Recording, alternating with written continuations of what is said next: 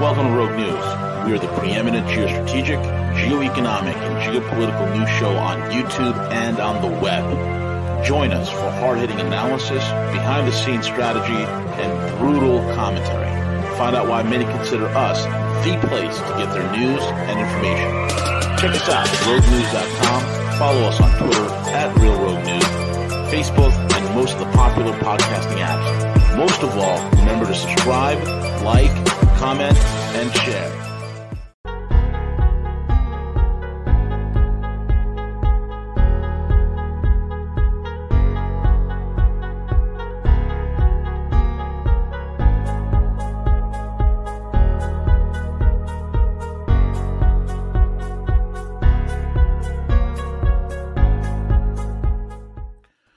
Good morning, good evening, good afternoon, everyone. It's V the Economist, and we have with us the man of the hour, the great game analyst himself, the one and only Matthew Ehret is here. You can find him over at CanadianPatriot.org as well as the Rising Tide Foundation.net. It is the wellspring of knowledge. It is what I call the geopolitical, geostrategic, great Alexandrian library, but yet it's online downloadable PDFs and articles you can read at your leisure, compiled by Matthew Ehret and his wonderful wife, Cynthia. They have put that whole entire thing together. And also, Matthew does courses every Sunday. Him and Cynthia are always hosting some sort of free online coursework that you guys could participate in. Usually, it's in their Telegram group. You can find that information out by emailing Matthew. The links will be in the description box. And with that being said, Mr. Ehret, how are you, sir? Hey, gentlemen, I'm good. I'm very good. Thank you for uh, for plugging the the weekly courses too. Very appreciate that. Um, I, I have the latest latest uh, uh, insider information from Glasgow about the climate accords and the climate change symposium. Uh, verbatim, I have one of the quotes from the great leaders there. Let me clear my throat. I'm going to I'm going to share this with you live on air. Matthew, are you ready? Absolutely. me me me me me me blah blah blah blah blah blah blah blah blah blah blah blah. there it is. It's funny. I, I Harley had uh, brought up how that uh, uh, now that she's she's 18 years of age, she's starting to like splice in some f bombs as well into the into her blah into her exactly. blah. Yeah. Blah, blah, fuck shit. Blah blah blah. Oh, it's yeah. such a joke. And I mean, you know, this is the thing. Like we're we're in a situation where I think the general scientific literacy of our society is has fallen so low. It's abysmal, uh, it's abysmal that people can actually um, give respect to the type of shit show circus that you have, where you know enraged, you know, abused girls like this who I don't know what they're doing to make her look perpetually 14 years of age. Um, are, are being most likely. I, yeah, I don't know but yeah, I mean, they're being trotted out publicly to be to act like authorities of world science policy, and the reason why they get away with this, or you know, other other experts like uh, you know, investment banker Mark Carney, or you know, like Al Gore, the the great climatologist Al Gore. Like, no, these people have no experience with any science, but they're being like trotted out as if they're authorities, and it's because we let this happen because we're we've been put to sleep with this repeated mantra that all the all of the science is settled. There's no point thinking about it anymore because all everyone agrees who's who's a scientist that you know human made CO2 is driving the destruction of the world into a new, you know, Armageddon, which is going to yes. repeat the, the, sorts of apocalyptic stories we had in various, you know, biblical and other. Every civilization has their own ap- apocalyptic scenarios. Um, whenever the gods get mad at us for having sinned for too long, and uh, you know, divine retribution hits and and the earth burns or floods or whatever, and we're sort of the spell is sort of recast. We've been we've been led to believe that we're in this enlightened age of science and secularism and all this stuff, and we've we've come so far from those unscientific eras, thousands of years, you know, past. And uh, no, not at all, not at all. They just repackaged the same damn spells and mythologies under a, a scientific veneer, but it's this it's the same high priesthood uh, trying to manipulate people around the idea that the the fault of all of the problems of the world are are in human beings. Human beings themselves are the cause of our problems, not empires, not injustice. Obviously, yes, you know, there's an element of truth. We we acquiesce, we have free will, we let it happen. Yes, we we we hold responsibility. Um, but the actual you know causal agency, the the existence of an oligarchy from today that that connects directly to what was organizing ancient Babylon. This is something we're we're told not to think beyond the electric fence. You know, it's not. There's no way that we could possibly do anything about it. And you got people like uh, Aldous Huxley, who gave his. Have you guys heard his uh, Ultimate Revolution um, or his Final Revolution speech at Berkeley in 1960? No, no, no. I, I think I did the excerpts of which uh, are are in my mind. I just can't recollect. If you'd like to share that with us, that'd be awesome. Well, this is the guy who you know he's he's working in tandem as a uh, a social engineer with his brother Julian Huxley, and you know at the same time you have the world um, sort of gripped between two orientations. You have the John F. Kennedy, Enrico Mattei, the the industrialist in Italy orientation, Charles de Gaulle, who are all trying to to combat the impossible uh, game of the the Cold War, mutually assured destruction, and they're they're trying to do it in a way that involves creating win-win cooperation through mutual benefit projects like you know large scale infrastructure for everyone, uh, high tech science driver programs in space and the atom and everywhere else, and that's how JFK, that's how De Gaulle, that's how Mattei are all uh, dealing with the problems of the Cold War. They're not falling into the left right, you know, pick a side commie versus you know laissez-faire capitalist. They're they're not playing into that game, and so they're eliminated. But within that context, where the world is is being pulled right in these two orientations, you have Julian Huxley who's setting up the World Wildlife Fund for Nature as a fund that would would be devoted entirely just to like pulling capital together to feed into the International Union for the Conservation of Nature, which is a 1947 organization, the world's first conservation um, organization that set off the new paradigm that really, you know, recruited and absorbed a lot of the young, malleable uh, baby boomers who were going through a surreal experience in the 60s. And they were the ones who were targeted to be recruited into this new type of green ethic around conserving nature from human beings.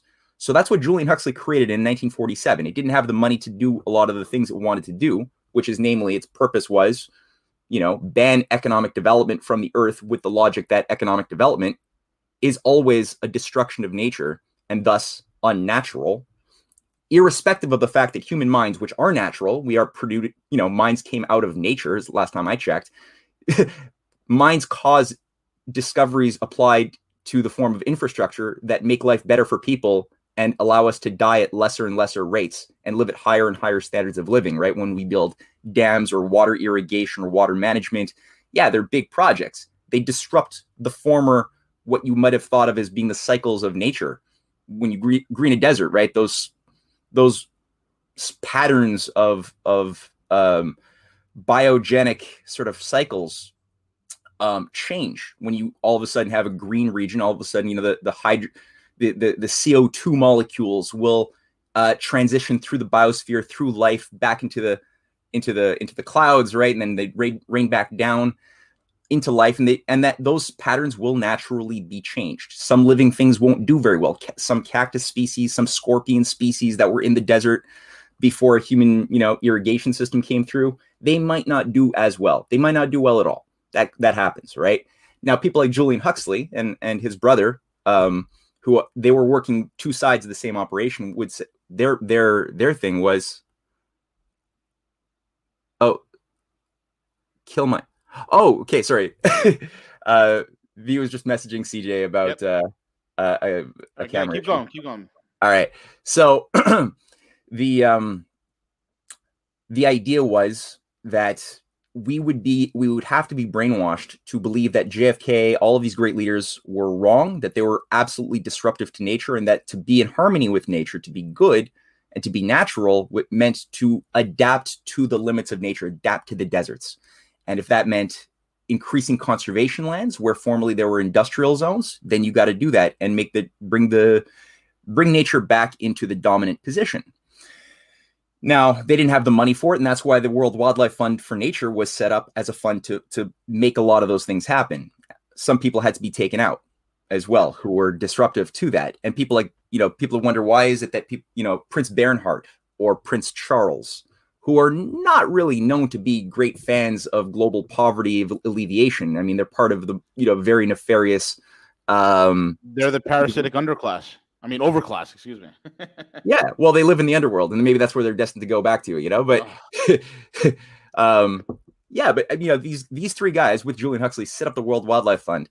Um, and you're like, why did they do? Do they really care about nature that much? Um, why is it that John Loudon, the former CEO in the 1960s of Shell Dutch Oil, why was he the, the president of of the World Wildlife Fund? What does the you know? I last time I checked, I was told that the oil companies like Shell Dutch Oil are the biggest abusers of nature. But then why are their high level elites overlapping in and out of the conservation movement? Why are you know the uh, the 1001 trust? It's a it's another trust that Prince Bernhard set up. Yep. Um. Was that artificial scarcity? Artificial scarcity, exactly. And and I mean, this thing was it, it's it's a pile of money to that was created with the the richest oligarchs in the world who all got into this club, this trust in 1969-70 to uh, to basically create artificial scarcity in a sense. You're, you're absolutely right. So today we're in a situation where, you know, last last week, our last show, I we tried to do some justice to carbon dioxide. You know, we we I think we did a fair job debunking the idea that carbon dioxide caused by human beings has anything to do with climate change. I think we we did a fair a fair okay job in our discussion. And today there's another element of this which I just touched on, this idea of debunking the idea that nature um, is natural when it's left untouched by human beings. Where did this come from? Um, what why is this so prevalent? Because when you look at the World Economic Forum today, this is what is really shaping a lot of the policies coming out of the uh, these sociopathic billionaires who are all um, meeting up. Sorry, I'm just doing a little. You know what's funny, man? There, there's not a single thing that the not that that the modern environmentalist has claimed, has uh, espoused, has repeated ad nauseum that was not done already by the Nazis in the 30s and the 40s. There's not a single theme, not a single one. Well, I, I love that you just brought that up because that's the first slide. I, this morning, I, I, woke up and I'm like, okay, I'm going to put some slides together because I think people, it, rather than just hearing voices, it's it's good to just sort of see some visceral images with your own eyes as well. Um, there's two books um, that I'm, I'm looking at right now. Um, I've got a free PDF of How Green Were the Nazis, mm. which if people write to me, they can. I'll, I'll try to send it to them. Um, a recent fantastic book and another one called The Green and the Brown: A yeah. History of Conservation in Nazi Germany. Rupert Darwell. Green. Uh, no, that that was Green Tyranny. Sorry. Go ahead. Sorry. Yeah, I don't know about that one, but yeah, these these are two fantastic books. And uh, what you see there on the book on the right, if you're in a plane flying over the Black Forest, to this very day, you will find a swastika that's been made out of these these trees that are of a species of pine that produces uh, yellow pine needles, not green ones. Um, they were consciously planted there during the uh, the time that Hermann Goering was the Nazi Reichsminister for Forestry and Conservation. Um, and just like in the case of eugenics, the science of eugenics, people have been given a one dimensional, cartoonish, villainous image of the Nazis without give, being given a proper understanding of what was the ideological and cultural climate that produced the Nazis and that the Nazis themselves were trying to impose globally. Yeah. And because if you did look at that, just like eugenics, it didn't really come from the Nazis themselves, though the reason why the Wall Street and London bankers pushed wanted the Nazis to become a dominant political power, which is where the Bush family fortune came from, amongst other things, is because it was a very, very useful political organization, fascism, to impose eugenics, the science of population control and population purification of the gene pool, according to who standards, right? A whole bunch of inbred uh, oligarchs who say what should be the normal uh, breeding habits and, and genetic, uh, you know, type of, of a healthy human species these guys are inbred. I'm sorry, but no, there's no doubt about it. Yeah, but these guys brought in um, a logic of, on the one hand, you know, people say, "Oh yeah, Hitler was a vegetarian." I don't have to think, you know, that, that's a quirky thing. And I, I, got no problem with vegetarians. I got vegetarian friends, but there's something more to it. That was an expression yes. of something deeper as a sickness inside of Hitler, which is prof- profoundly based on this idea of um, a purity a, this idea of a fixed, unchangeable purity, and that based and this is the the British logic. All of this philosophy comes from the British Empire that was then absorbed um, into the Nazi war machine and the the people like Goering and and others. But the idea that if you look at the what Goering was doing when he planted these trees, he was also part of a program to try to extract all of the foreign species of plant, of fauna, and flora from Germany to try to bring it back to a pure Aryan medieval uh, ecosystem that was non-polluted by the foreign species of trees and bushes and plants that had come in over the years from just you know human beings from different parts of the world. Um, meeting and, and you know that's what human beings do. Like try to find an, an, a pure element of nature. Just try to find it. It's not going to happen. Everything has been affected by hundreds of thousands of years if not more of human beings working and living in nature judging thinking discovering. Uh, apples you know? Try to find a pure apple untouched by human. No. Apples crab apples are are sour hardly edible uh tiny little things correct and the ones that you actually eat are not natural they come they're the effect of thousands of years of selective chosen breeding same goes for bananas bananas were absolutely ined- inedible if you've seen what an ancient banana looked like you wouldn't touch it with a 10 foot pole it was filled with seeds from the innermost core to the outermost man and it goes with so yeah, many yeah. fruits yeah, same thing for yeah, a teosinte, like natural corn. It's like four little hard globules that you can't even eat. You choke on it. Yep. Um, so all of the stuff that we, we get at the grocery store, none of that is natural. You're even the farm animals, you know, like try to set a, a cow free in nature or a chicken from your uh, your farm. Try to set it free in nature and see how quickly it's gonna like keel over and die because it it it changed its nature, uh, you know, according to human thought. Yes. So these are all species that are the effect of human creative mentation, which again, the question is then is human thought a part of nature? Is nature perhaps organized by creative reason? Even before there were human beings, could it be said that there's evidence? One thousand percent. Yeah, exactly. Yeah, one thousand. Big. This is the core of the fight that goes back thousands of years, where the oligarchy would say, no, human thought, human creative thought is unnatural, and that, and in fact, there is an an infinite wall, a divide between what human beings do on the earth and what nature does outside of humans. There's there's an infinite dichotomy that we can never bridge. Right. Um, and that'll if you think like that, you will always have to conclude that human beings kind of are a virus or a cancer on Gaia, um, reproducing far too unnaturally, and that the enlightened elite, whether it's Babylon in the ancient times or Rome, uh, dealing with its overpopulated slaves, or in today's world, you have to then the enlightened elite regulate the population and that was what Aldous Huxley was saying in his in his uh, Ultimate Revolution. We have to create an electric fence beyond which, in the in the minds of people, beyond which they themselves do are not able to to trespass. Um, so we we got to break down some electric fences here, and this is a really great way to do it.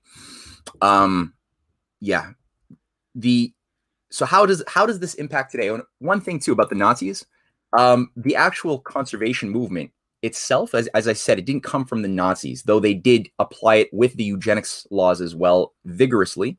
But it came you, out of Britain. You know, they were the they were also the first gov- to launch a government based wind energy program. I did not know that. Yep, they were the that, first purveyors of wind energy. That is very interesting. I'm gonna mm-hmm. have to dig more into that one. How did they I, I want to ask you, do you do you know anything about in what way did that did that manifest? They wanted to use windmills to like make turbines move and get electricity. Is that what they yeah, wanted? That's exactly what they wanted to do. They wanted to create uh, wind turbines, which are similar to the large ones that we see today modernly. And they want their goal was to create many of those and to have that power houses and homes and cities and whatnot. But the problem that they've had is the same problem we have. Those things on any best of days are only at 30 to 35% effective or efficient in mm. producing anything. So it's been, but that didn't stop them from investing in that, you know, and, and all the other tree hugger nonsense, like not eating meat, like you mentioned before. That's very interesting. Yeah. yeah. Well, one thing as well, like that, that um, a lot of Germans themselves were disturbed by was that they they got recruited to the SS, they got recruited to the different groups, um, thinking that they were going back to nature. You know, they'd all been traumatized by World War One, by the destruction of the Versailles Treaty, so the population had been gone had gone through ch- like shock therapy.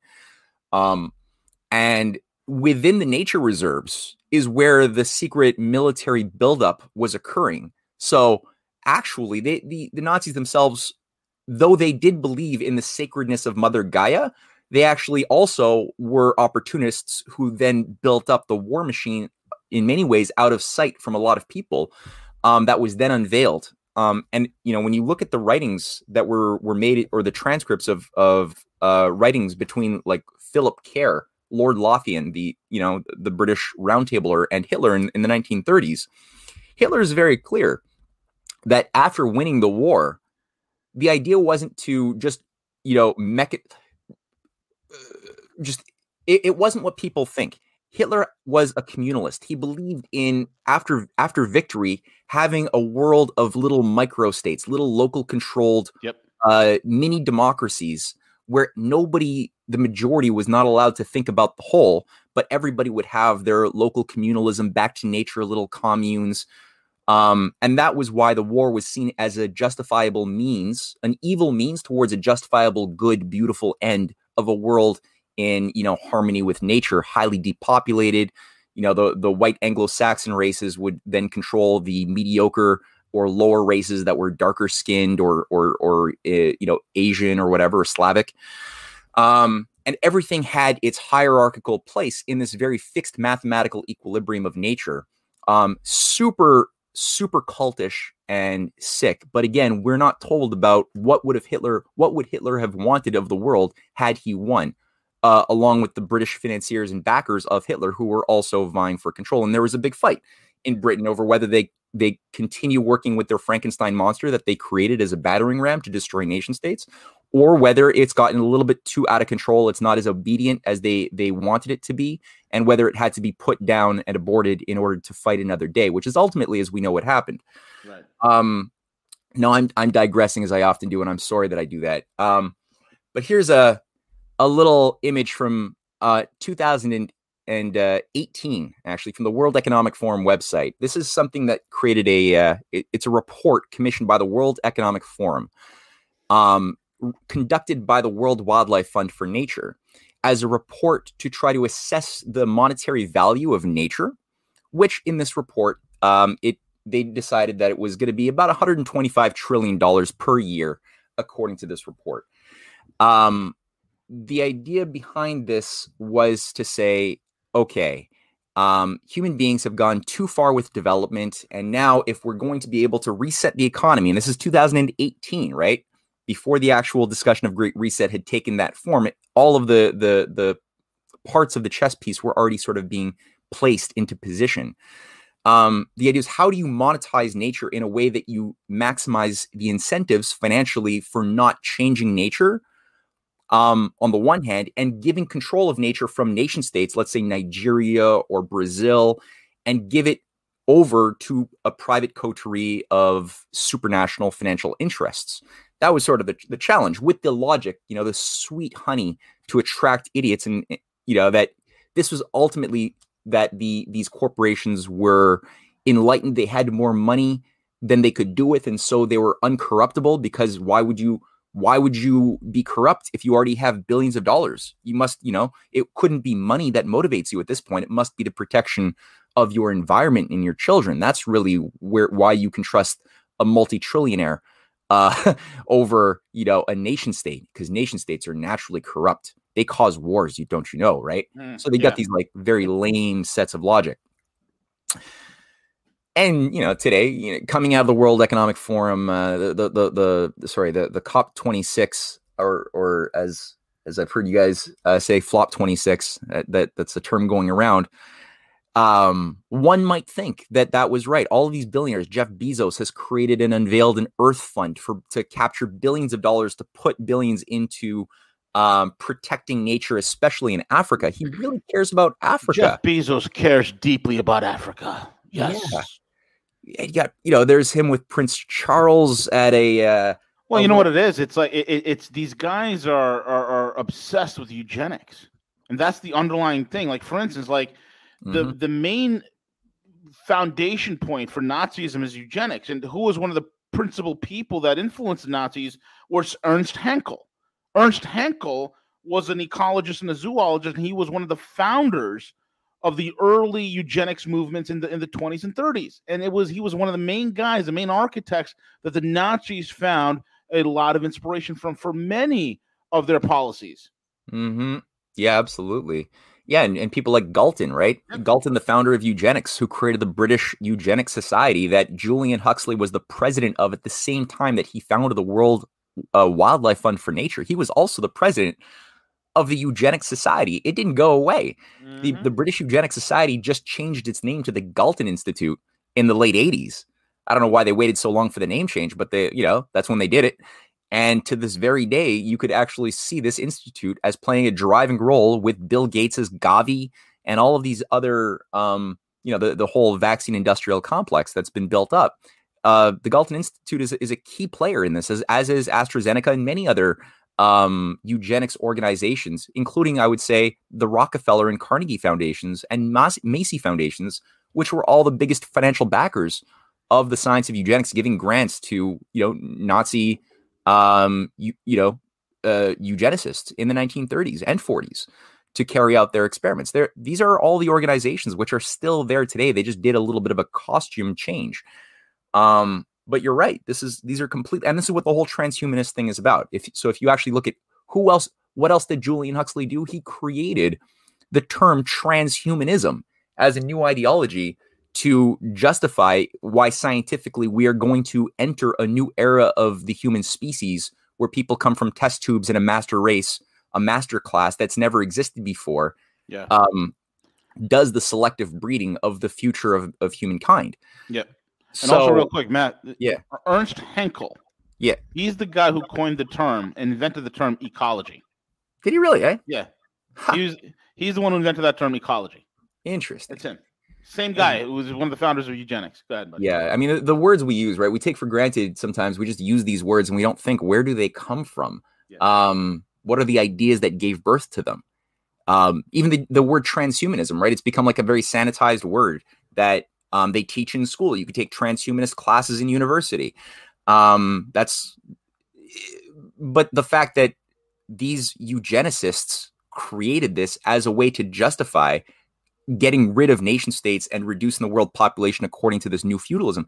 We just we don't look at that part. We don't look at Julian Huxley who wrote the books on it, or Pierre Teilhard de Chardin, the Jesuit uh, uh, infiltrator who also worked with Huxley to do that because uh, then we'd, we'd be able to recognize the evil for what it is behind the veneers of of nice you know propaganda that we're fed with today like ecology people get warm warm fuzzy feelings about the word but no there's something very nasty about this um, so what else do you have you know coming out of the the cop 26 what they've been trying to pummel down people's throats in the propaganda machine is the un uh, 3030 initiative to try to have 30% of the world's surface uh, demarcated as uh, conservation zones untouchable by development um, within I guess it's nine years within 2030. Um, Prince Charles has announced his uh, sustainable market initiative with Mario Draghi. You got the uh, this fascinating international uh, interest, fascinatingly evil uh, intrinsic exchange group, uh, which is creating these created these new natural asset companies.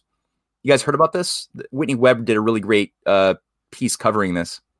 No, break it down for us, man. I've, I heard these guys were working on these things, and when I see like a sixty trillion dollar sustainable fund, I translate that in my gorilla head to, to say that hey, that's a sixty trillion dollars to wipe out the developing world, sixty trillion dollars to destabilize Africa, sixty trillion dollars to kill as much human life in the developing economies of the world. That's all it is. That's all it is. It's a land grab. It's a wealth extraction scheme. You got it. It's exactly it. And they just updated that number from 2018, which was 125 trillion dollars. They said, actually, no, we just assessed all of the different ecosystems on the world, and we applauded uh, dollar values to this new index um, to each ecosystem. And they also said it also includes cultural ecosystems too, um, like thought, which they're trying to put dollar values on the traditions of indigenous people in Africa or the Amazon or, or Canada. Um, and to the degree that they are untouched, we will place these very arbitrary uh, dollar values of like, you know, $60 million worth of value in this little micro cluster of an indigenous group's thinking.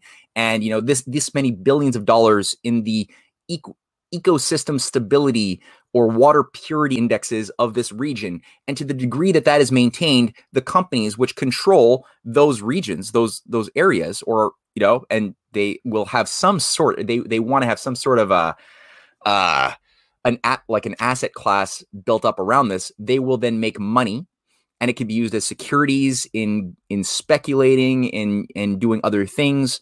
Um, it's really weird, and they're saying it's four quadrillion dollars of value that they've calculated scientifically in this in this way around the world. That's what the world is worth, untouched by human de- beings. Is four trillion quadrillion dollars. How great! Wow, we, what we can do with that.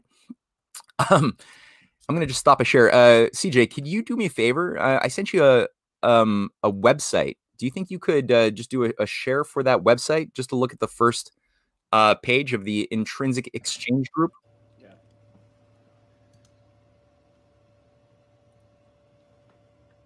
Are you there, CJ? There it is. It should be up. Oh, it is up. Okay, I, I, I can't see it. So, all right, cool. Um, since I cannot see it, um, could you read uh, CJRV? Could you read the uh, the first little uh, bit on the screen? Uh, yeah, right there. The- IEG is pioneering a new asset class based on nature and the benefits that nature provides, termed ecosystem services. These services include carbon capture, soil fertility, and water purification, amongst others. The new asset class is the foundation of a new form of corporation called Natural Asset Company, or NAC. The primary purpose of these companies is to maximize ecological performance the production of ecosystem services to which they have rights and authority to manage in partnership with the New York Stock Exchange because the New York Stock Exchange cares so much because it's so trendy, so loving. IEG is providing a world class platform to list these companies for trading, enabling the conversion conversion of natural assets into financial capital.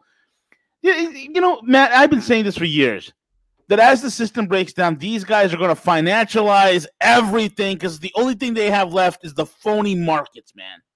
No, exactly, Ugh. exactly. That's exactly what they're trying to do, and we we can just stop there. But I think people get a gist of what this is. Um, the the the New York Stock Exchange former president is the same guy who was giving Raul Reyes, you know, the the famous uh, embrace in 1999, right? The the head of the or the second in command of the FARC guerrillas that were one of the biggest cocaine tra- traffickers in the world, on where their headquarters were in a nature reserve in Colombia, um, a nature reserve that was a protected land where, not coincidentally, the FARC uh, ter- like narco terrorists, as many narco terrorist groups, including in Africa, find safe haven and sanctuary to train, to live, to eat, while be- in between conducting uh, insurrections against governments on behalf of financial financial oligarchs that run things like the New York Stock Exchange. Well, you, you um, want to know something, man? They're they're trying to create a nature reserve in northern Syria.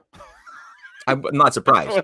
I'm not surprised. it's a desert ecology there. it, it, it, just happens to be like it filled in with all the oil fields, but it's just a it's a nature preserve. That's hilarious. Honestly, you should write something. You're satirizing that because that's exactly how that. Yeah, why like, not? Why not? Idlib is now a, a, giant nature reserve. It's, exactly. to- totally in alignment.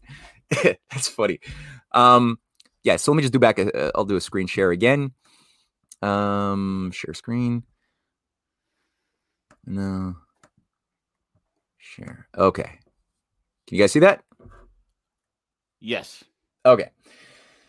Um yeah, so again, the, the whole thing is really premised around as, as as they were very clear, monetize nature and then give the incentive to companies that will then control um, entire ecosystems of other poor countries. And how are they going to get control of that? Well, some of it is just um, you know, debt slavery. The, these countries have been brought into, for 40, 50 years, debt slavery, unpayable rates of debt.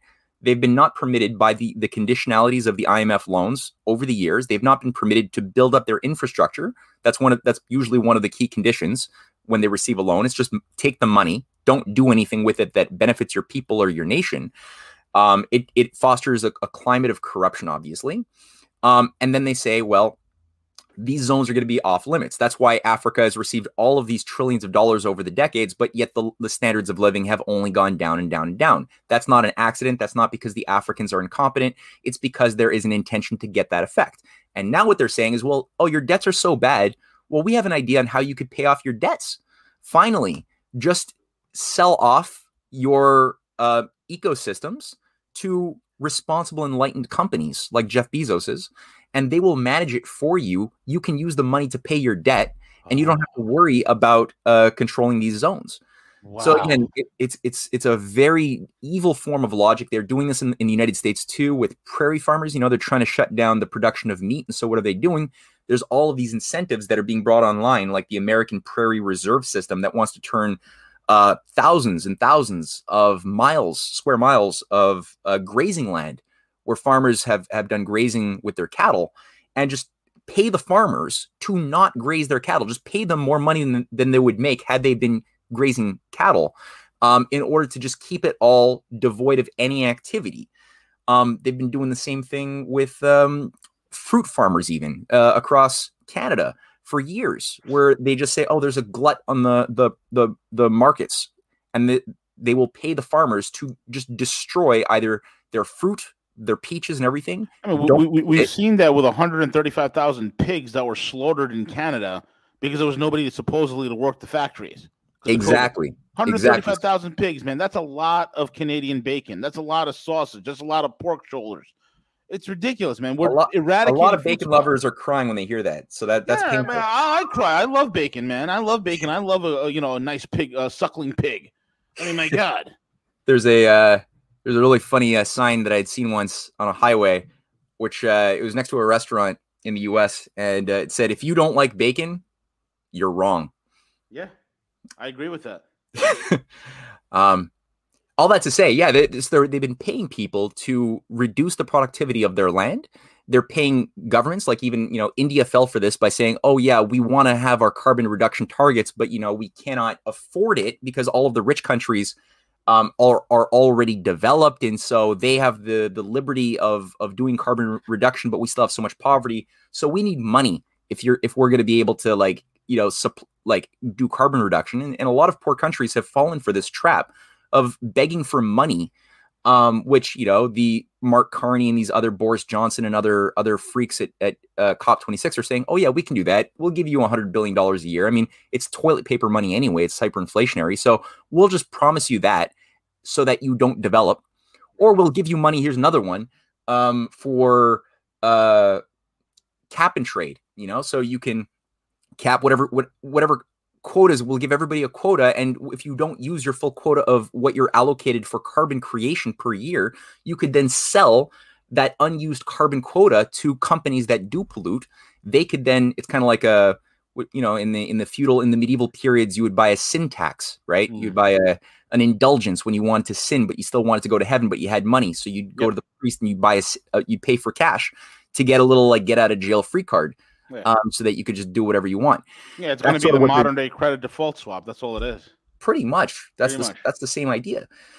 So with all of this this uh, very very evil garbage being pushed through, we do have a lot of resistance as well. We've got the Nigerian uh, President Buhari who's come out saying COP26 is a fraud to uh, undermine development. Uh, the Ugandans President Museveni has come out with a Wall Street Journal um, op-ed where he basically called out again um, how this is going to be a complete destruction of Africa if you tell the African countries that they're not allowed to utilize the oil and the coal under their soil because you know we hurt nature.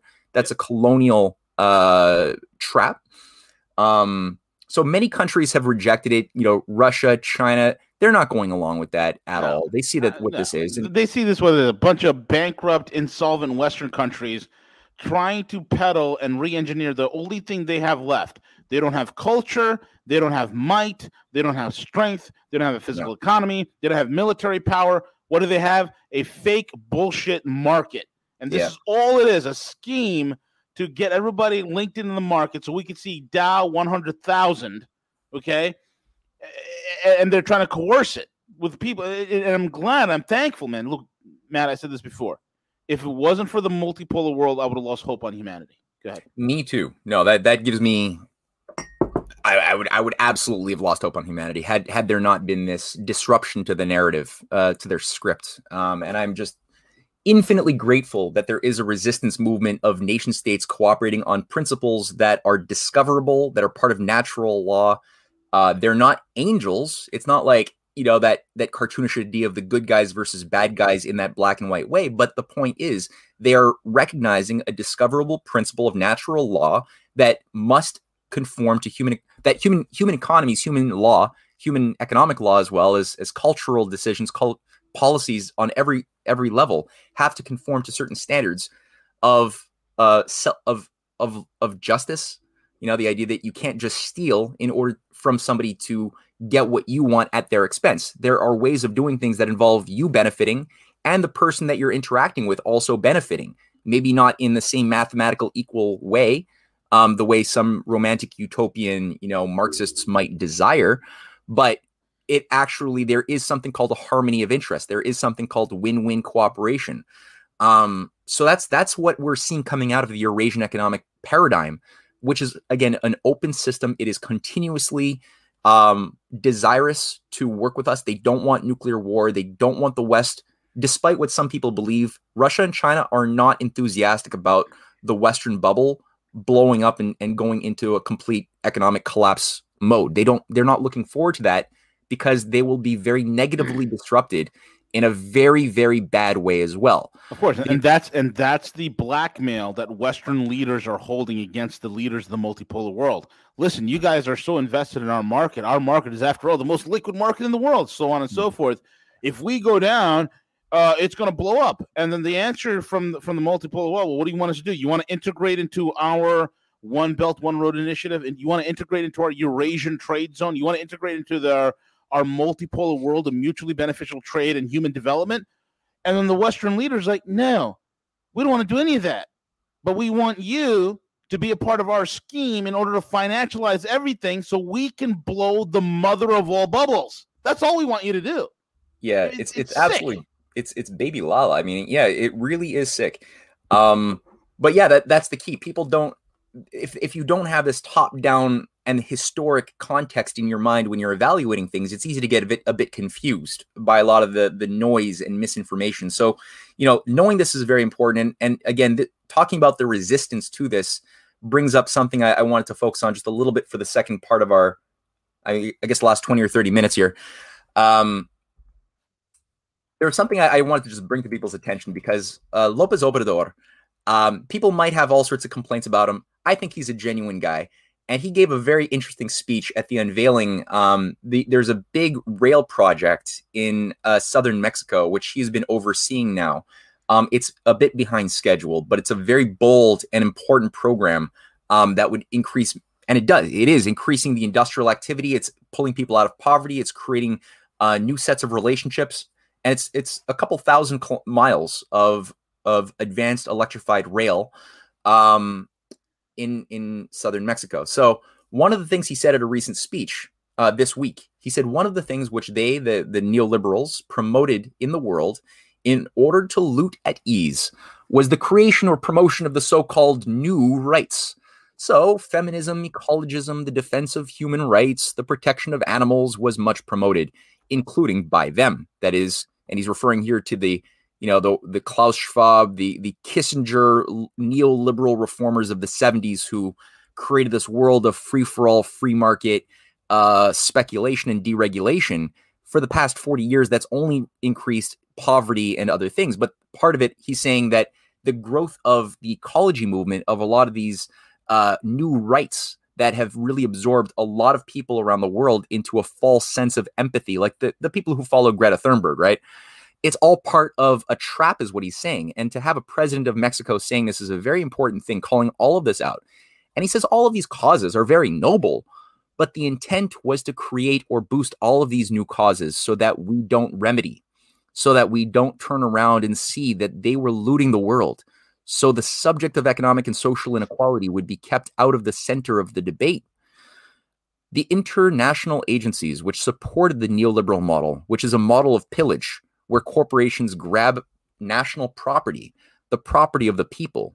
These same corporations financed and continue to finance environmentalist groups yep. as defenders of liberty. Powerful statement. Huge. This, the train station or the train line that he's uh, referring to, because it's the reason why this thing is being held up is not just national incompetence or something, the way his slanderers are saying.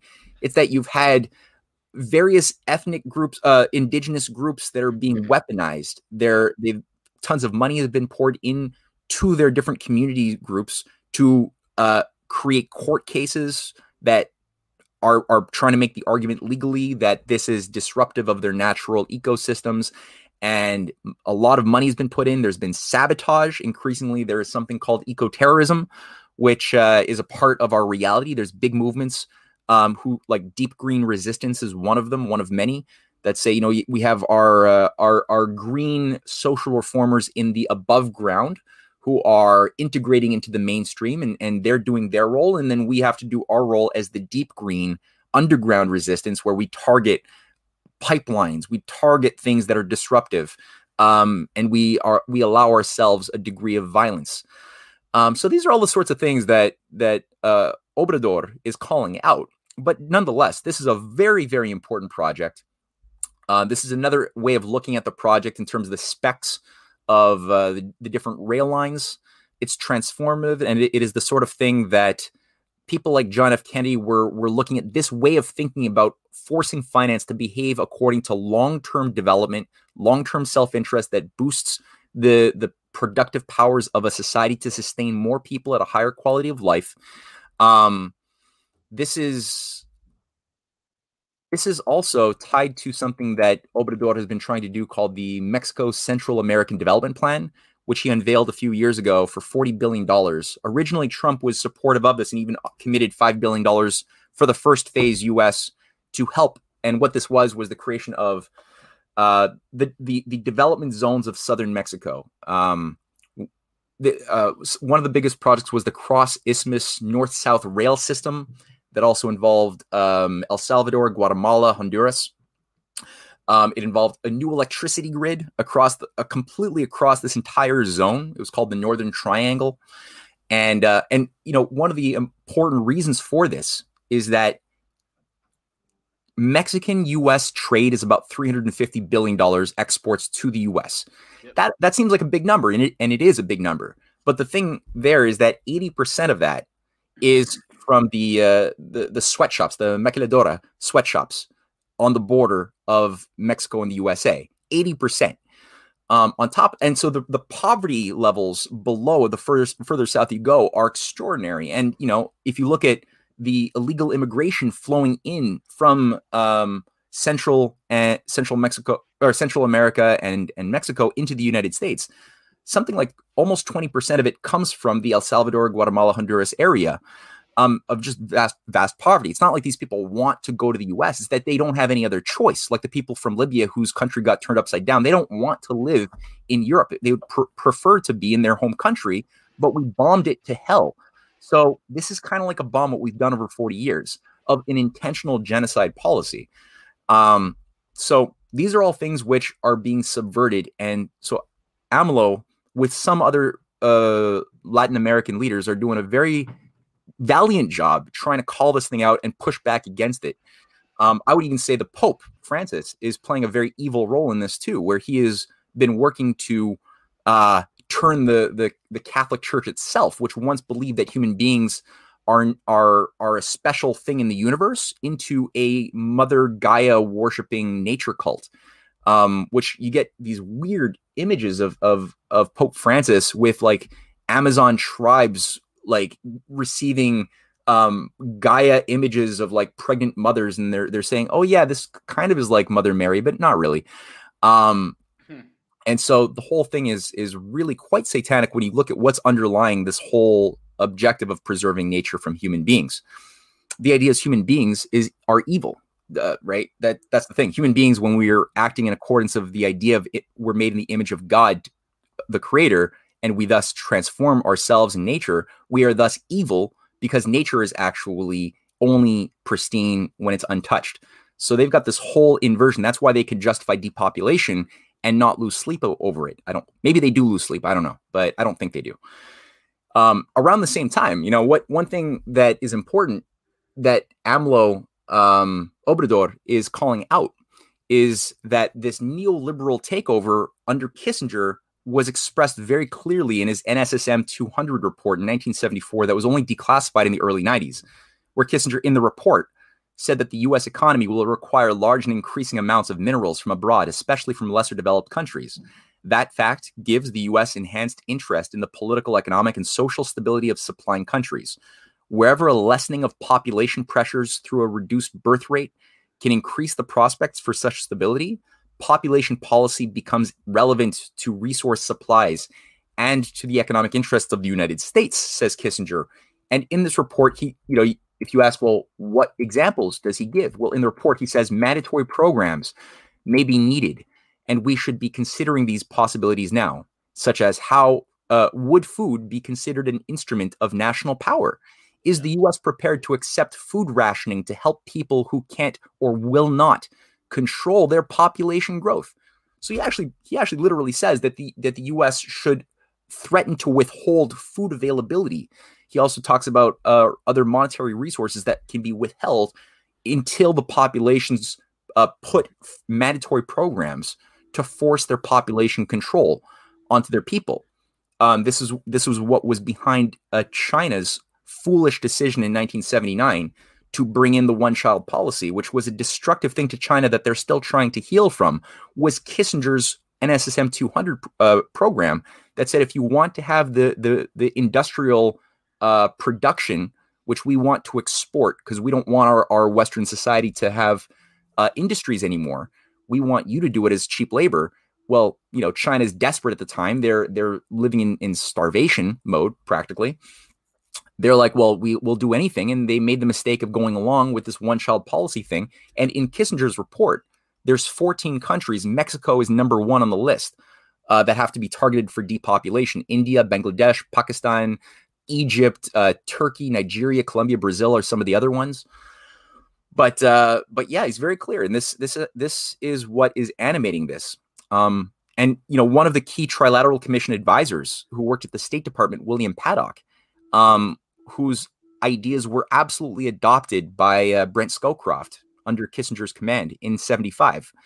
Um, he literally said he's the guy who said that you know we have to lock the uh, lock the cage on Mexico and watch them listen to them scream in mm. order for the population to uh, regulate.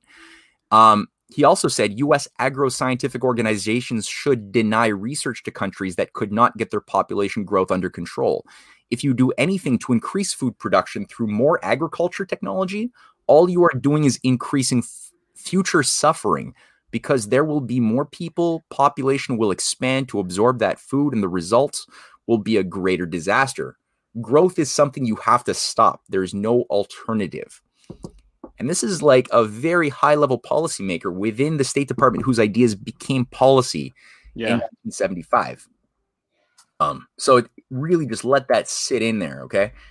Um, currently, the overall, because the, the objective of the UN, along with Biden's executive order to uh, put 30% of the US land on undevelopable, you know, uh, conservation zone, where it can never be developed by a dam or water projects or anything.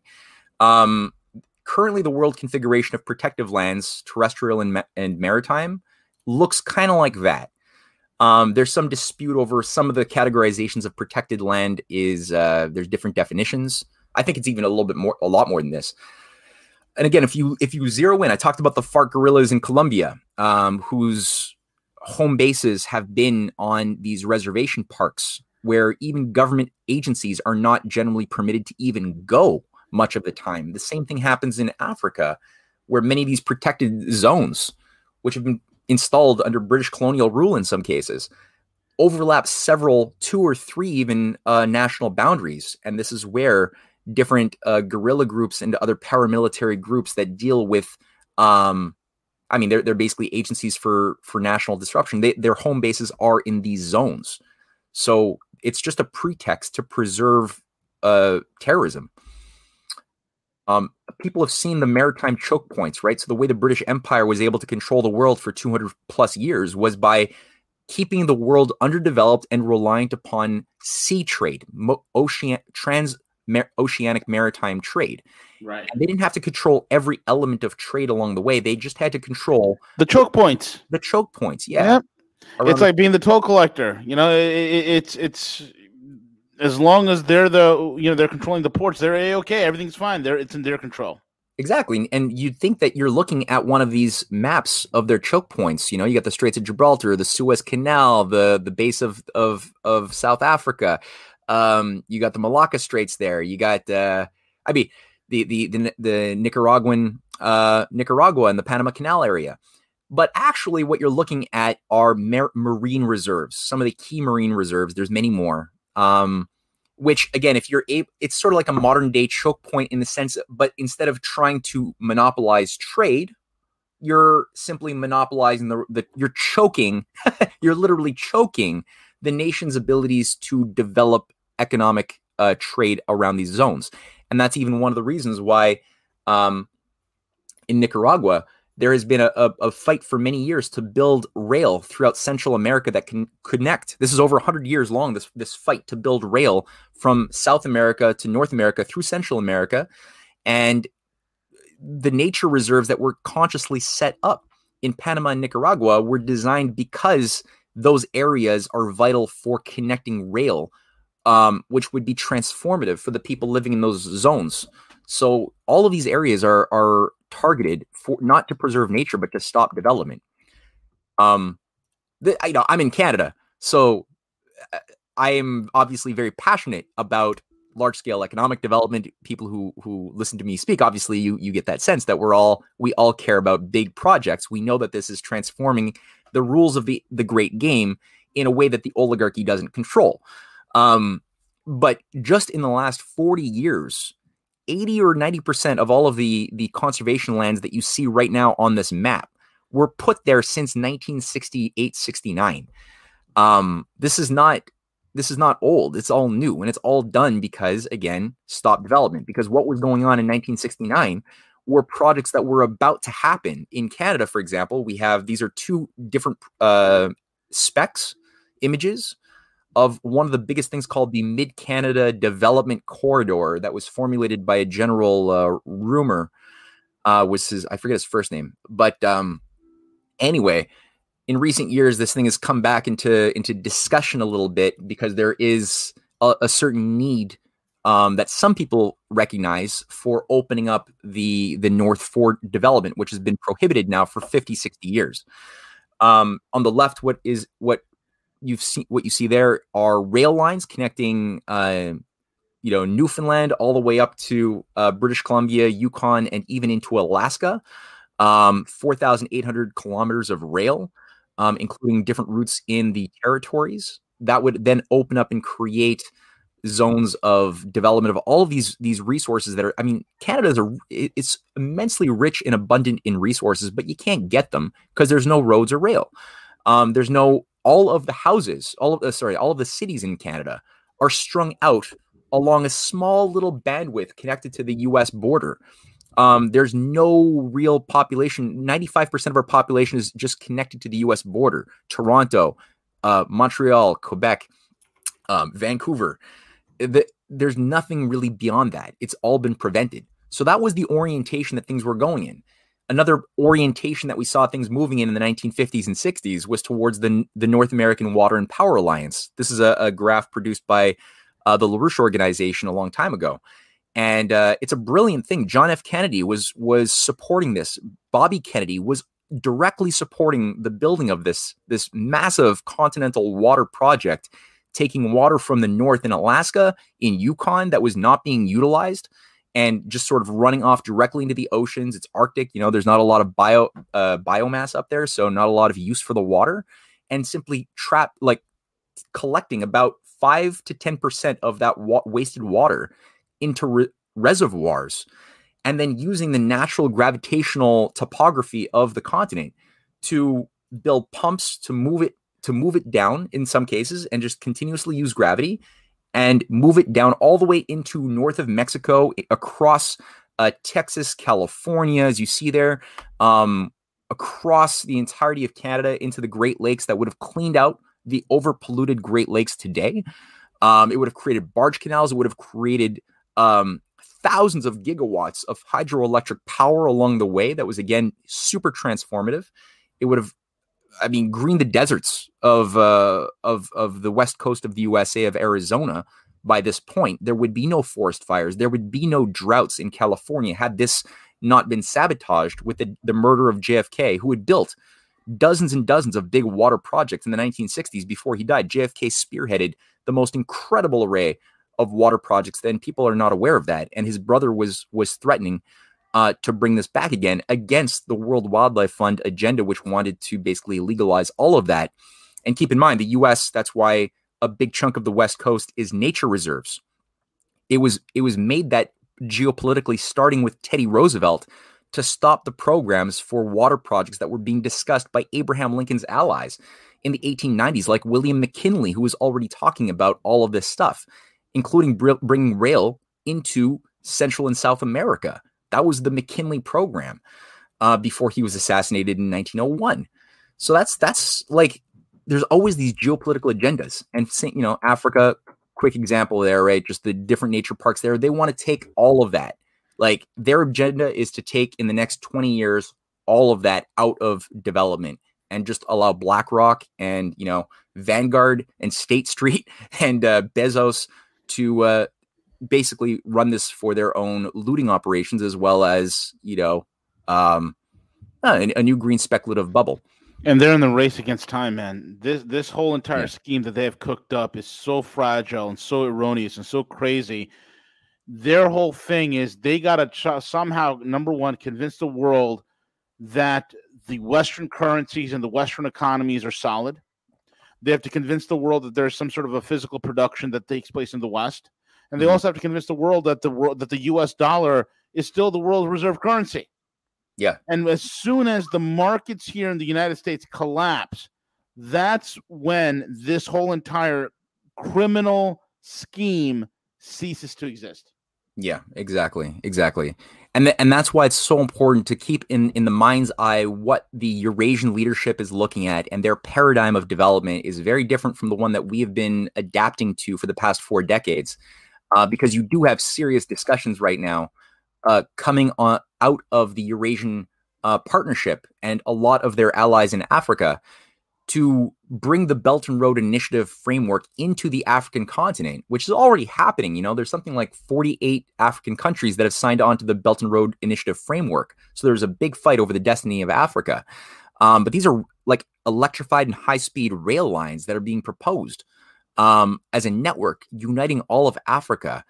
Um, this could be done in the next 20 years. China is willing to help in this type of financing of real development that would create real development corridors, industrial hubs, training, education, and most importantly, inspiration for young people growing up in the future world uh, that this could bring into bring into into alignment um, we could work with Africa, uh, with China, and with African partners, we here in the West, on developing these sorts of things together. There's nothing stopping us from doing that except for these political evil agendas that want us to disrupt it.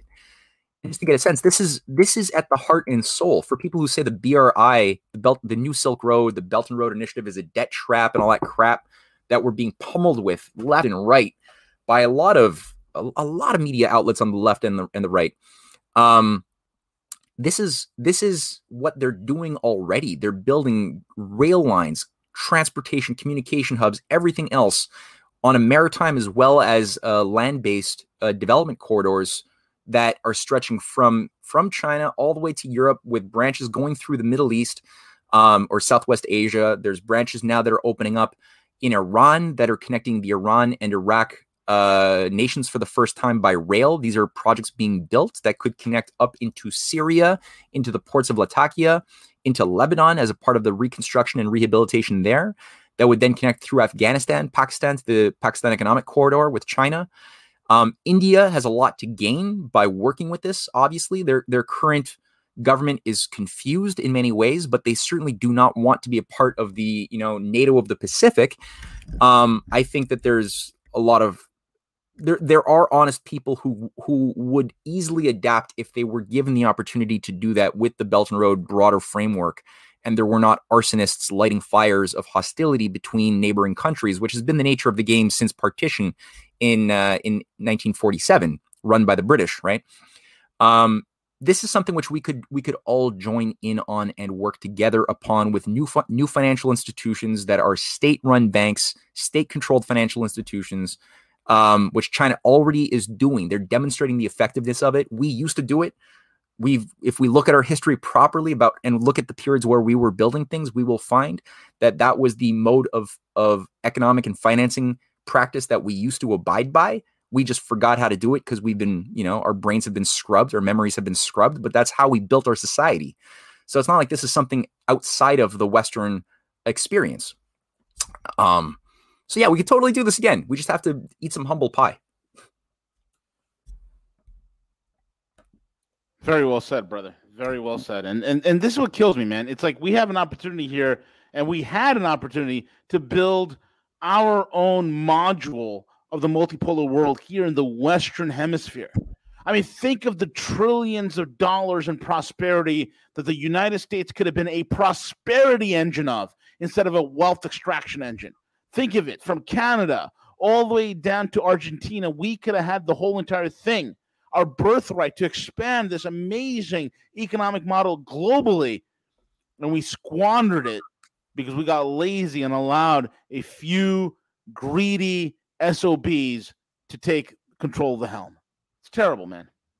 Well said, man. No, exactly. And and you know, like the the idea of manifest destiny has been really perverted uh, to become a, a, term that we associate with colonial exploitation of the poor and destroying nature. You know, um, the reality is there was a beautiful current that embodied a, a, positive moral idea of manifest destiny as well. There were bad ones too. Yeah, that's true. There were there, you know, Teddy Roosevelt and many Andrew Jackson, the racist genocidalist who killed thousands of Cherokee yeah, they believed in a bat in manifest destiny that was just there to justify, you know, their desire to turn the U.S. into a, a British modeled empire.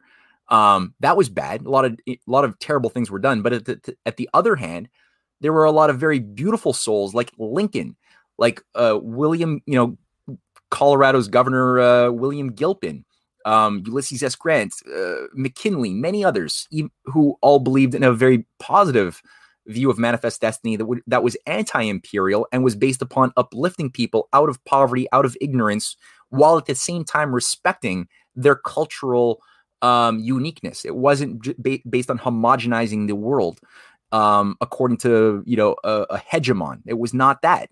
And if you look today at Russia and of China, and you look at some of the people like Glaziev, um, one of the key economic architects of the Eurasian Economic Union, or you look at uh, China's uh, philosophical approach underlying their their Go West Belt and Road Initiative. It's Go West. I mean, the whole idea is take the underdeveloped uh, desert regions, the Gobi Desert, the Xinjiang, uh, the the Southwest Asia zones that are highly underdeveloped, that have been abused by empires for a long time, and go west and extend the real civilization, the best of humanity, to p- pull people out of poverty. You know, over over 900 billion people have already been lifted out of poverty by these types of big projects. And so it's it's not just smother the the the weak and the poor and the indigenous. You know, they're training. There, if anything, you've got an enrichment. You have an increased literacy in Tibet, in Xinjiang, where we have more literacy. It's gone up to ninety percent literacy in um, in Tibet, where it, it whereas before in 1948, 49, it was 30% literacy. I think it might have been less. Um, quality of life living standards. The average life expectancy was like 38. Today it yep. can go on average to 69 and it's only going up. Things are trajectorily cr- increasing. And same thing for Xinjiang. If you look at the schools, they're not smothering out indigenous cultural uh, languages in Tibet or or uh, they're not they're not doing the same thing in Xinjiang. They're they're in in the Uyghur regions.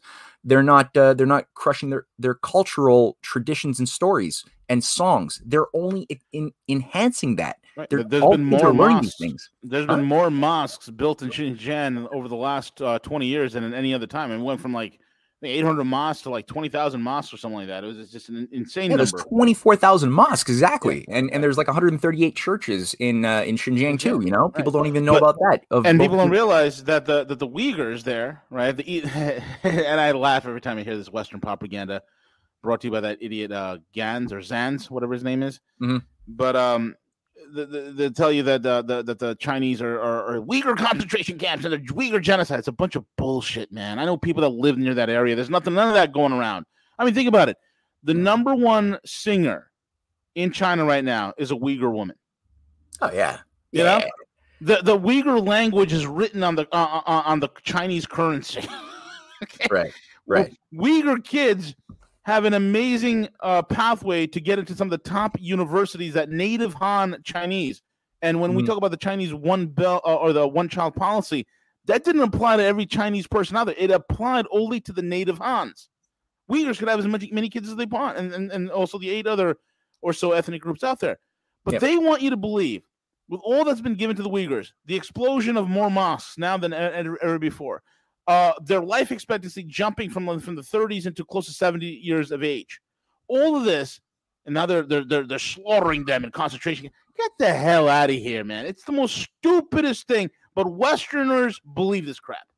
Well, and the and the ones who are like the the the um the Uyghur representatives, role models that are being held up or and being brought in to testify at these different. They're all ETLM shoot offs. ETLM is a terrorist group that's funded by the CIA, created by the CIA, and recently as no longer part of the US's terror watch list. They've been taken off.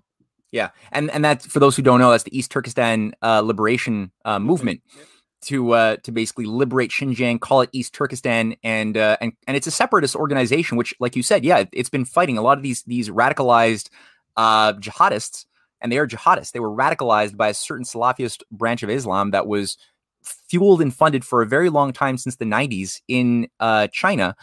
Um, by by Saudi Arabia and other assets that were utilized by Zbigniew Brzezinski when he used the Islamic card to to undermine the Soviet Union in Afghanistan. And China has been dealing with this for a long time. There's been hundreds of recorded terrorist incidents uh, since the 1990s until 2014-15 uh, that involved a lot of attacks. Mostly of the, most of the victims, Over 300 terrorist attacks. 300. 300, and and most of the victims are uh, are Muslims in Yeah. living in Xinjiang, or the, the Yeah. majority, the the leading um, imam in Th- This is China, what I in love about the whole narrative of the, of the Islamic terror group like ISIS, USIS, Al Qaeda, Al Nusra, Al Kaboom, Al Shawarma, Al, you know, Al Chicken Tikka Masala, whatever you want to call it, right? These supposedly these anti-Western Islamic fundamentalist groups, they hate the West, they hate America, they hate America of their freedoms. Yeah. But 99.9999999% of their victims are all Muslims. Yeah, yeah, yeah. Like, look No, at the people- ETLM. We hate the Chinese. So what do you do? You slaughter your own people. I mean, what the hell? Yeah. And you know, but that that gives them a lot in common with uh, the Western Dick Cheneyites out there who, in order to get you know retaliation for the evil things that the uh, that that these groups have done to uh, pour us here in the West on 9/11, um, involves also killing a lot of Muslims too. You know, so we've we've killed millions and millions and millions of innocent innocent people, mostly Muslim, in Libya and Syria and Iraq and Afghanistan over the course of 20 years, if not more. And um, you know, here we have China, who's never bombed anybody. They did. They've not, in far as far as I could tell, I can't find a single scenario in history of China doing an inside job to their own country to justify a foreign invasion the way the West has done. And I'm not just bringing up 9/11 here. There's a lot of other case studies that are going- highly go- provable. going- oh Jesus Christ! Go, let's go back to the the the, Span, the Spanish American War. William McKinley's Navy. We bombed the USS Maine, sinking it to the bottom of Havana Harbor in Cuba, so we can go to war with Spain. it doesn't stop. Yeah, and that was that was actually Teddy Roosevelt as Undersecretary of the Navy who went renegade uh, during that time, and yeah, that's a whole story too. Um, McKinley had his own deep state uh, to deal with, um, and that's why they eliminated him when they couldn't uh, get him under their control because he was the last Lincoln Republican president. Um, and Teddy Roosevelt was sort of the you know this Anglophile uh, pro Confederacy stooge who was absolutely racist, a lover of devout eugenics, who who sponsored the the the greatest expansion of eugenics laws, um, starting with Indiana in 19, 1907. Um, and he's also a big conservationist. He's the guy who put the biggest wave of conservation parks on the west coast of the United States, Well, specifically. you know the real reason why they did that. You talk to Hmm. certain guys on, on the on, on on the internet. It's because to protect the Sasquatch populations. Yes. Yes, absolutely. Yeah. Those those are those are the the future transhumanists that we're we're preparing to bring We're gonna turn scene. to Sasquatch, Matt. They will be the the ultimate overseers of the future. Yes, I love it. We're just protecting them. Maybe they're the ones behind it all. Maybe they're the ones orchestrating everything because I they think just so. be left alone. I, I think it's a it's a conspiracy between the Sasquatch and the alien Greys. There's a connection there. Yeah. probably, probably. Somebody's asking about uh, China and Russia 100 years from now. Where do I see China and Russia? Go ahead. You go. You go first, Maddie. Well, I mean, China and Russia themselves are. It's difficult to talk about a hundred years from now, you know. Um, but based on the type of trajectory um, that they're moving into and what type of laws there are in harmony with, I mean, we could just see already the seeds being planted for such um, transformative projects like their their co their co commitment to uh, to develop a space based economy in a very serious way. You know, like the the West's International Space Station is going to be defunct very soon. We will not have any space station. Um, China already was kicked off of Western space cooperation back in 2011. So they went they went solo and they're now building their own they've already built their own space station and it's going to have multiple phases and they've got a signed commitment with Russia to co-create several moon bases or well one starting with but there's there's discussion now to, to multiply this um, there's programs for lunar mining especially helium 3 that the leaders of the the chinese space program have all been very vocal about that the far side of the moon is replete with um, helium 3, yep. which, because of the Earth's magnetic field, there is not any helium 3 really on the Earth, but the moon has no magnetic field. So this is constantly being produced inside of the sun. It's an isotope of helium. Um, it's very valuable because it's the most efficient fuel for um, fusion reactions. China and Russia are moving ahead with completely creative, outside the box pathways to fusion development. I think we could expect to see that uh, happening much sooner than people realize. I mean, we've been told it's always 30 or 40 years away because it's like three or four years away at this point, man. Absolutely. Yeah. And there, there's now, uh, I think China and Russia together, I've seen a lot of evidence that they're embracing um, the non standard model um, theories of um, the atomic, the geometry in, inside of an atom that one has to really understand if you're going to be able to bring out the resonances, bring out the potential of the atom. That is not just smashing them together in atom smashers or heating it up alone in tokamaks. That you can do that for experimental reasons, but you're not going to be. There's not a lot of evidence that the France tokamak, you know, the ITER is going to give you commercially available uh, fusion anytime in the coming century. It's just a waste of money to absorb uh, energy and money of the international scientific community into a boondoggle. Um, China and Russia, however, are doing very, very interesting outside the box work. So I think that they're going to get fusion faster than we realize. They got space as a driver. Um, and I think the idea of terraforming uh, deserts on the Earth, which China is doing with its Move South Water North um, project. You know, they're they're moving the they're, where there's a lot of water over availability in the south, causing floods. They're moving uh, a big chunk of that north where there, there's a lot of drought and through the Gobi Desert, where by 2050 they plan to have the phase three built. Already phase one and phase two are already built. Um, this type of desert greening, terraforming, will give us so much knowledge about the the laws of the biosphere and and how to change the biosphere in harmony with with nature's laws, right? Because the biosphere is already changing. Um, you know, the, the the Sahara Desert a few thousand years ago was a green lush zone and we don't know what geo- geophysically caused that water the fresh water to go underground but it did um, so there people who are trying to take computer model ecosystem snapshots of of today's nature and say that that's the what we have today is the the immutable only way it can be they are anti-scientific they're not looking at how does nature try to um, increase and replenish itself and have creative evolution. They they don't believe in those things. So China does. And I think those lessons will be something that will find value when we go and look at building more durable, sustainable human habitation on, let's say, for example, Mars with, with its patchy magnetic field.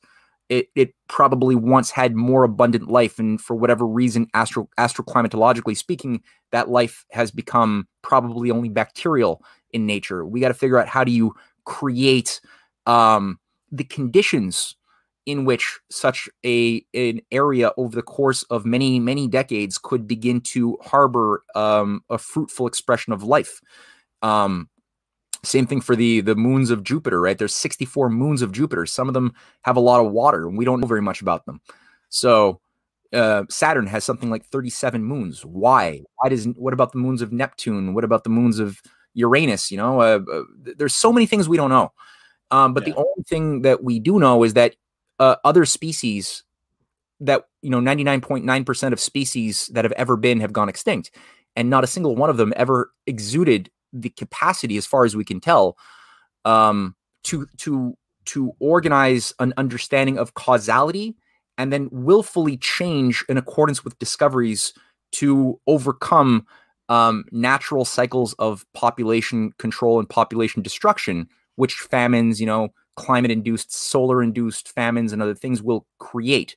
We can uniquely as a species um, overcome those those threats by you know on a simple level preserving even in the bible. You know you got the story of of the preservation of like one seventh of the of the corn uh, and wheat production in egypt uh, over the course of uh, every year such that when a big drought does hit you will be ready and nobody dies. So we can forecast the future and prepare our actions today according to future disasters. That's a small one but you get you can the more you understand the deeper your mind can penetrate into the past and into the future and and modulate harmonize your decisions and your policies today in accordance with broader realities. What about an ice age you know? That's going to destroy a lot of crops which were on the verge of an ice age as we discussed last week. So i think we we have to be in in a state where we're constantly expanding our our our species um, our ability to to be a, an immortal as immortal of a species as we can be because every other species is relatively finite you know they come they go. We're all individually definitely finite. We come we go. But the human beings have this variability quality on the as long as we are moral enough to both make discoveries, but then moral enough also to share the discoveries mm-hmm. with others and translate them into creatively new new inventions and technologies yep. um, that allows the mastery of the mind over nature, ma- mind over matter. Right, the ratio of mind has to always increase at a faster rate than the the laws of nature. And if we're ignorant to the laws of nature, the laws of nature become our master. That's why we're afraid before we discovered the nature of electricity, right? Before right. Ben Franklin discovered electricity, electricity was sort of a scary thing from the gods, causing forest fires and, and houses, barns to, to catch fire and people to die. It was a scary thing. But with the Ben Franklin's insights and his sharing of those insights by creating crucial experiments, we were able to then harness we could create lightning rods we could utilize the power of electricity in ways that allowed us to you know keep light going in the house uh, using bulbs, you know, and and to communicate uh, information over long long distances, um, uh, communication wise. You know, the telegraph, and then later on the telephone and other things came out of that. So again, it's this question of knowledge, mind, the power of mind, and the and the laws of matter, and how you always have to increase the ratio, but there will never be an endpoint where we become like, you know, now we're done. Okay, we've we've we've achieved our our our stasis now are are we've know we know everything. There's nothing el- else to do, and we could all just go on to a permanent, you know, uh, buffet and vacation and just like let the machines do do the work for us. That we'll never get to that point. That's a chimera. So that's what I would I would just throw out there. Yeah, very interesting point. I love the fact that you said if we are moral enough to make discoveries and moral enough to share discoveries, and I like to add to that that if we are moral enough to make discoveries and share discoveries, then God and the universe Himself reciprocate and shift where we make more discoveries further down. It's a spiritual thing, man. I really believe that. There's a there is a something beyond space and time that is be uh, that is you know really at this point beyond our beyond our comprehension. And um, there's a causality to all of this. None of this is just random accidents, man. You know.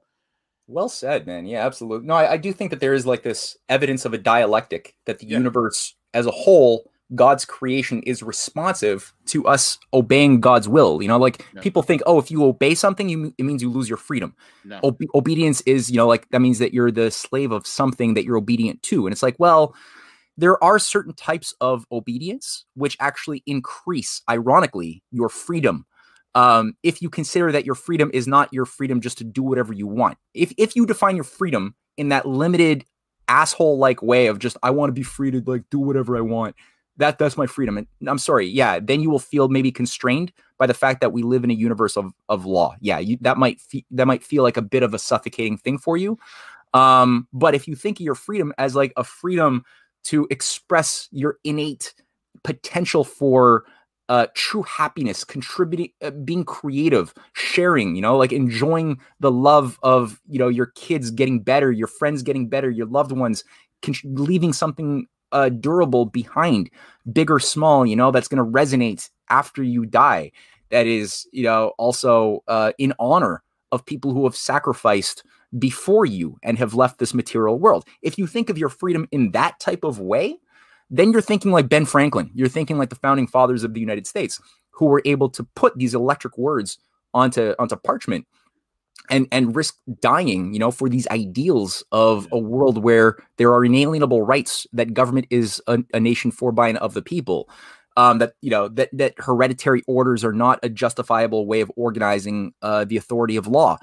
Um, you that's it's only by getting into that that moral intellectual modality that you can actually understand what governed these great uh, bursts of emancipation um, for the because they were thinking about the future. They were thinking about what are they leaving behind for for all of humanity. It was not just for their 13 colonies. That's why they called it the Continental Congress. It wasn't the Congress of the 13 colonies. The idea was always to expand this not only across the United States, but also for humanity as a whole which is why you know the uh, Hyder Ali, the Muslim uh, revolutionary yeah. who fought the British Empire in the 1780s, uh, was right. writing letters to the Continental Congress saying, "Our fight is your fight. Your fight is our fight. Together, as we create a new world together." Yep. Um, Mysore Rebellion is the other one. That was the Mysore, exactly. Yeah, and um, and he that Hyder Ali and Tipu Sultan's fight during that time throughout the the 1780s and 90s literally saved the United States. That was why the British were not able to put down the US rebellion because yeah. a big chunk of their naval fleet was absorbed into trying to fight the Mysore rebellion, uh, the Muslim Indians. So, you know, like you've got you've got something the first with, use of missiles by the way the first use of missiles. Yeah, they totally annihilated the, uh, the British who just didn't understand what guerrilla warfare. They didn't know what, what it meant to fight for uh, something you love. Right, the yeah. British didn't know that. They just knew how to obey rules formally, which is why the Americans were able to kick their ass because they were fighting for something, though they were a much weaker force. And the same thing for the uh, the Indians as well. Um, there in the, in that period and, and everywhere. So, you know, we we have this this quality of the universe dialectically responsive. When we act in accordance with its laws, it responds by allowing us to to sustain more people at a higher quality of life. We can we're liberated from having to be, you know, like what 400 years ago, the chances that you or I or CJ or anybody listening would have literacy was very slim. We were most likely going to be illiterate serfs. Um, somewhere before the nation state system, right? If we were born into like 15. Yeah, I, I, would I would have been a serf working in a rice paddy. CJ would probably be I don't know, maybe maybe I don't know, CJ. You probably wind up being sacrificed at an Az- Aztec temple. CJ, are you there? Yeah, yeah, I'm thinking I could be saved by uh, redefining myself as a non-binary something. oh yes, you tell the Aztec, uh, you know, high priest that you're not, you're not, uh, you're not what you say you are. You're a different gen. They might let you go. I, I identify with the jaguar. This is not going to ease your guides. yeah, no, absolutely. Um, yeah, so you know, that's that's just generally it. I think that's good theology. That's good philosophy if you if you work at that and and it just hearing us talk is not enough. Like i mean it helps to go and read the writings of plato. Like read the writings and and get infused with how because you don't want to just believe something and not have it on firm foundation of something that you've thought through worked through made your own proven through your own powers of god-given reason that it's true then that's that's going to be flaky. You're not going to be very reliable and you won't be able to use those ideas in a way that is your own. You you will you will be if anything maybe uh, you'll be somebody with some good opinions, but you won't really have a power of transforming anything or teaching anything or doing much that's useful other than maybe just having good, well behaved opinions. That's not good. You got to go further and, and, you know, take some time and read Plato's Gorgias dialogue, read, um, you know, the last days of Socrates, uh, read some Cicero, Cicero's uh, the laws. His his uh, he wrote in, in Platonic dialogue format, and it's very much the spirit of Plato. In when you read Cicero, his Commonwealth is another one. Read Saint Augustine. Like take some time, read Confessions by Saint Augustine, the full unredacted thirteen books, not the one because the ones we always get um almost everywhere are redacted. The last three books of Saint Augustine's Confessions are almost always cut out because, well, you got to read it and you'll see why.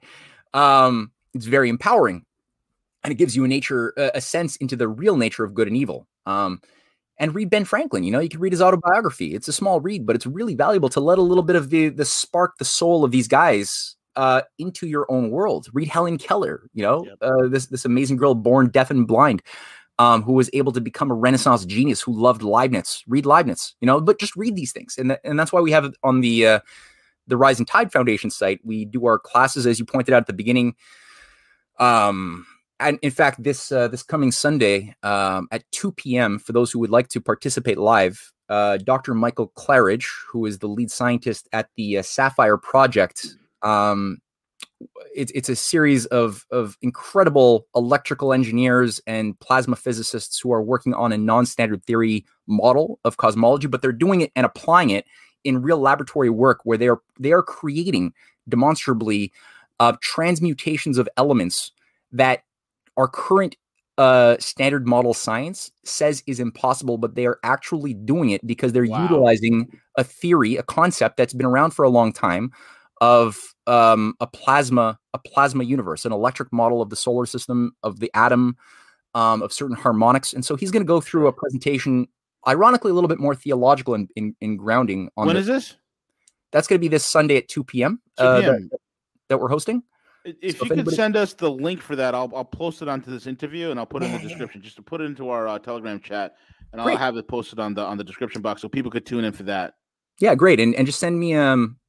Okay, yeah, if we could maybe stream it, that would be great. Um, I don't I don't know if I can do that. I, I just use Zoom. Usually, whenever somebody wants to get involved or listen live, I just say send me an email by info at risingtidefoundation.net. Yeah. CJ, are we able to stream, to stream it live? Huh? CJ, are we able to stream something like that? Yeah, we could easily grab it. Yep. Okay, cool. Yeah, well, we might be able to stream stream it through Rogue as well. Yeah, we can. That would be uh, interesting. Chat on the Telegram and see how we can coordinate that. That sounds good. Yeah, that's an interesting experiment. Okay, yeah, let's try to do that. All right. Yeah, definitely, Matt. Thank you, man, for being on. And you know, you you hit the nail on the head. I mean, the future is is not 100 percent certain, but I, I like to make my own prediction real quick. Last mm-hmm. few seconds we have left before we, we sign off. I believe the multipolar world will evolve, go forward. They will colonize space, the moon, the stars, you name it. It's going to be wonderful. I think uh, the rest of us in the West will probably turn into a casino gulag with brothels, and we will perfect pizza delivery. We will be able to deliver pizza at a faster rate than any other generation before us. So that there. if you don't believe me, read the book Snow Crash. Velas has right. recommended that to me. It's ruined me for life. The, read it, Snow Crash. okay. All right. Cool. All right. I actually have to do that. Yeah. Velas did uh, did promote that. It, there's just there's so many cynical dystopic uh predictive programming out there. I'm I'm reticent to to get more of that into me, but. No, if, no, if there's insights, it, I'll, I'll, play with it. If you if you read it from our vantage point, like you and I have the same yeah. worldview in terms of the multipolar world and what yeah. real humanity and, and and and civilization is all about if you read it from with, with, with those blinders on, it becomes a wonderful, wonderful joke. And we're like, well, I can really see the country devolving into this. All right. Well, I see what you're saying. Yeah. And that's like great satire does it that, is. right? Like we were talking is. last week. That's what Jonathan Swift did about, you know, his praise of a world of people who have like made a habit of eating babies and, you know, like yes. different recipes for baby cooking and what, what type of clothing you could wear with baby skin. I mean, yeah, he's like taking the ex- the logical extreme conclusion and just like putting it in your face because you weren't aware that that was the actual effect of what your life was was based on today. It was too hard to see until it was just like amplified and uh and made you sick. And it's funny too. Yeah. So yeah, in that sense, what you're saying, I'll I'll I'll buy it and I'll read it. Very well said. And folks, again, you can find Matthew over at CanadianPatriot.org and RisingTideFoundation.net. And make sure you go and subscribe, subscribe, subscribe to Substack, MatthewEhret.substack.com. Links are all in the description box. And the upcoming broadcast on Sunday, 2 p.m. Eastern, will be in the link as well. So stay tuned for that. And make sure all of you subscribe. If you haven't done so already, subscribe, subscribe, subscribe to Rogue News right here on YouTube hit us with a thumbs up. It helps us fight against the algos that has obliterated 7,800 subscribers and is keeping us firmly under 100,000 subs and shadow banning the crap out of us. So every little bit helps. And with that mm-hmm. being said, CJ, Take it away.